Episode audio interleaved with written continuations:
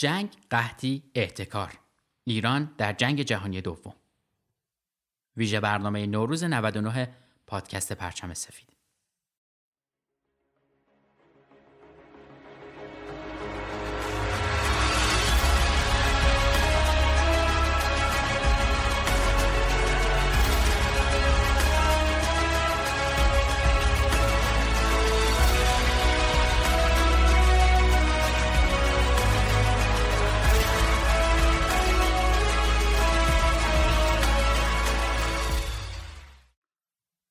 یک روز بعد از شروع جنگ جهانی دوم در 5 سپتامبر 1939 میلادی برابر با 1318 خورشیدی، محمود جم نخست وزیر ایران طی اطلاعیه اعلام میکنه در این موقع که متاسفانه جنگ در اروپا مشتعل شده است، دولت شاهنشاهی ایران به موجب این بیانیه تصمیم خود را به اطلاع عمومی رساند که در این کارزار بیطرف مانده و بیطرفی خود را محفوظ خواهد داشت.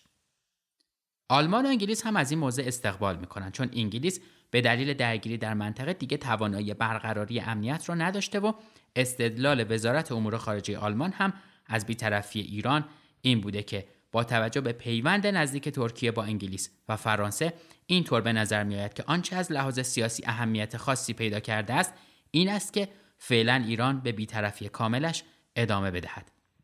البته رضاخان بیطرف باقی نمیمونه و به حمایت از دولت آلمان میپردازه و نیروهای متفقین در این خصوص به دولت مرکزی التیماتوم میدن که دست از حمایت نازی‌ها برداره، در غیر این صورت ایران رو اشغال میکنن. تو این شرایط علیرغم این اعلام بیطرفی، نیروهای شوروی از شمال و شرق و نیروهای انگلیس از جنوب و غرب با این بهانه که آلمانیای مقیم ایران بر ضد متفقین فعالیت میکنن و رضاخان هم از اونها حمایت میکنه، در 3 شهریور 1320 خورشیدی ایران رو اشغال و رضاخان رو وادار به استعفا و تبعید از ایران میکنه. اما اشغال ایران پیامدهای ناگواری در زندگی مردم داشته. افت و کاهش تولید در بخش‌های اقتصادی بلافاصله در پی اشغال کشور پدید میاد و اثر فوری کاهش تولید در تنزل بودجه دولت و سطح زندگی مردم دیده میشه. در این بین به ویژه کاهش تولید محصولات پایه و خوراکی در کشاورزی در کنار تقاضای مصرفی بالا و تحمیلی قوای اشغالگر مردم رو فقیرتر میکنه و باعث بروز قحطی و گرسنگی شدید میشه، تا جایی که مردم به خوردن براده های چوب اکتفا میکنن و رعایت نکردن مسائل بهداشتی به شیوع بیماری های واگیردار و عوارض مصیبتبار دیگه منجر میشه. این بحران‌ها خصوصا در استانهای شمالی کشور از جمله استانهای ساحلی دریای خزر و آذربایجان که توسط قوای شوروی اشغال شده بوده خیلی همه‌گیر بوده.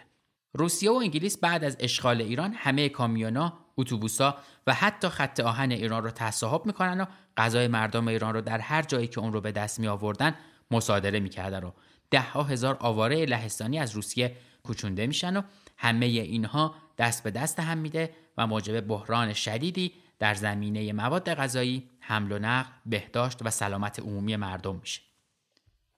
قبل از اینکه دامنه جنگ به ایران کشیده بشه، دولت علی منصور مقررات سختگیرانه‌ای برای منع احتکار وضع میکنه. اما این تدابیر دیرهنگام و بیفایده بوده و اوضاع روز به روز بدتر میشده. عملاً از طریق رشوه دادن به مامورین دولتی، گندم به 3 قیمت در اختیار محتکرها و گرانفروشا قرار میگیره. به همین دلیل بعید بود دولت بتونه برای مهار بحران گندم کاری بکنه.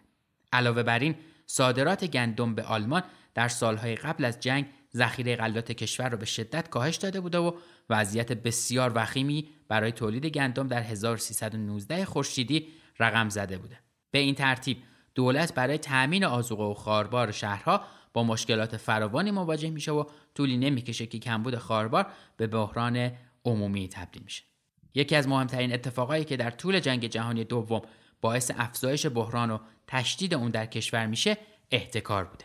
رفتاری که به نظر میاد به جامعه شناسی مردم ایران مربوط میشه و به عنوان یک مسئله اساسی تا به امروز هم ادامه پیدا کرده. احتکار مواد غذایی به خصوص گندم در طول جنگ جهانی دوم به وسیله بعضی افراد سودجو و فرصت طلب انجام میشده و قحطی رو سخت‌تر کرده و کمبود غله و حضور نیروهای متفقین در ایران باعث شده تا بعضی از کشاورزا و ملاکا به امید فروش اجناس خودشون با قیمتی بالاتر دست به احتکار و انبار کردن کالاهای خودشون بزنن. تو این شرایط تاجرای سودجو هم غلات رو احتکار کردن و محتکران و سفته‌بازا که در بین مقامات دولتی هم وجود داشتند دست به معاملات غیرمجاز گندم میزنند. اینطور بود که ذخیره غله از طرف دولت به خصوص در تهران کم شد و کشاورزای خرده‌پا هم مقدار زیادی از محصولشون رو 3 برابر قیمت خرید دولت به محتکرین بزرگ فروختن. بدین ترتیب دولت نمیتونست گندم کافی ذخیره بکنه. تو این وضعیت و در اسفند 1321 خورشیدی مجلس شورای ملی قوانینی برای منع احتکار غلات و مواد غذایی در تهران وضع میکنه، اما سازوکارهای عملی برای چنین موضوعی وجود نداشته. از اطراف کشور خبر میرسید عده‌ای از سودجویان نوعی انحصار بر نان داشتن. هممون دیدیم با شرایطی که پیش اومده کسب و کارهای آنلاین چقدر تونستن به مردم کمک بکنن و خدمات خوبی ارائه بکنن. اگر شما هم کسب و کاری دارید که وبسایتتون نیاز داره یه دستی به سر و روش بکشید و برای سال 99 نونوارش بکنید، همیار توسعه این کمک رو بهتون میکنه و میتونید سایت بهتری نسبت به قبل داشته باشید. فرق نمیکنه سایتی که دارید چه خدماتی میده، فقط کافیه برید به لینکی که توی توضیحات این قسمت گذاشتم و تا آخر فروردین 99 از یه تخفیف هیجان انگیز تا 990,000 تومانی استفاده بکنید. این فرصت خوب رو از دست ندید. یکی از مهمترین پیامدهای حضور متفقین در ایران و احتکاری که در نتیجه این اتفاق پیش اومده بحران نون بوده، چون متفقین علاوه بر اینکه خودشون مصرف کننده اصلی خاروبار از جمله نون بودن، محصول غله ایران رو هم به خارج از کشور صادر میکردن. بنابراین بحران از زمانی شروع شد که 75,000 نیروی نظامی متفقین برای تأمین مواد غذایی از انبارهای غلات ایران استفاده کردند، به خصوص اتحاد شوروی که آذربایجان رو تحت کنترل خودش درآورده بود.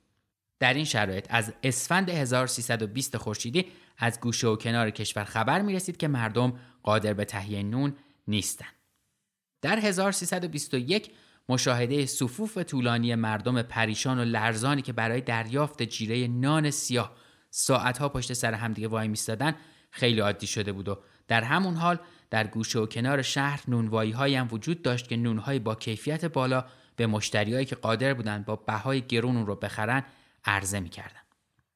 شرایطی که در نتیجه بحران نون بر ایران حاکم بود باعث شد تا شهرهای مختلفی از شمال تا جنوب وضعیت اسفباج رو تجربه بکنن، وضعیتی که بخش زیادی از اون در نتیجه عملکرد متفقین در ایران اون زمان بود و بخش دیگه‌ای در نتیجه رفتار جامعه بروز پیدا کرد. در چنین وضعیتی در 24 اسفند 1321 خورشیدی مردم تبریز به علت کمبود نون و غله شورش میکنن و خواستار رفع این معضل میشن. روزنامه فریاد تحت عنوان رخداد 20 تیر در تبریز مینویسه مردم گرسنه از 3-4 محله شهر کم کم مقابل اداره شهرداری جمع شدند. زن و بچه، جوان و پیر، لخت و گرسنه فریاد میزدند ما گرسنه ایم، به ما نان ندادند، نمیخواهیم بمیریم، نان میخواهیم. روزنامه اطلاعات نوشت وضعیت مراغه از جهت نان روز به روز بدتر و باعث نگرانی اهالی شده بود.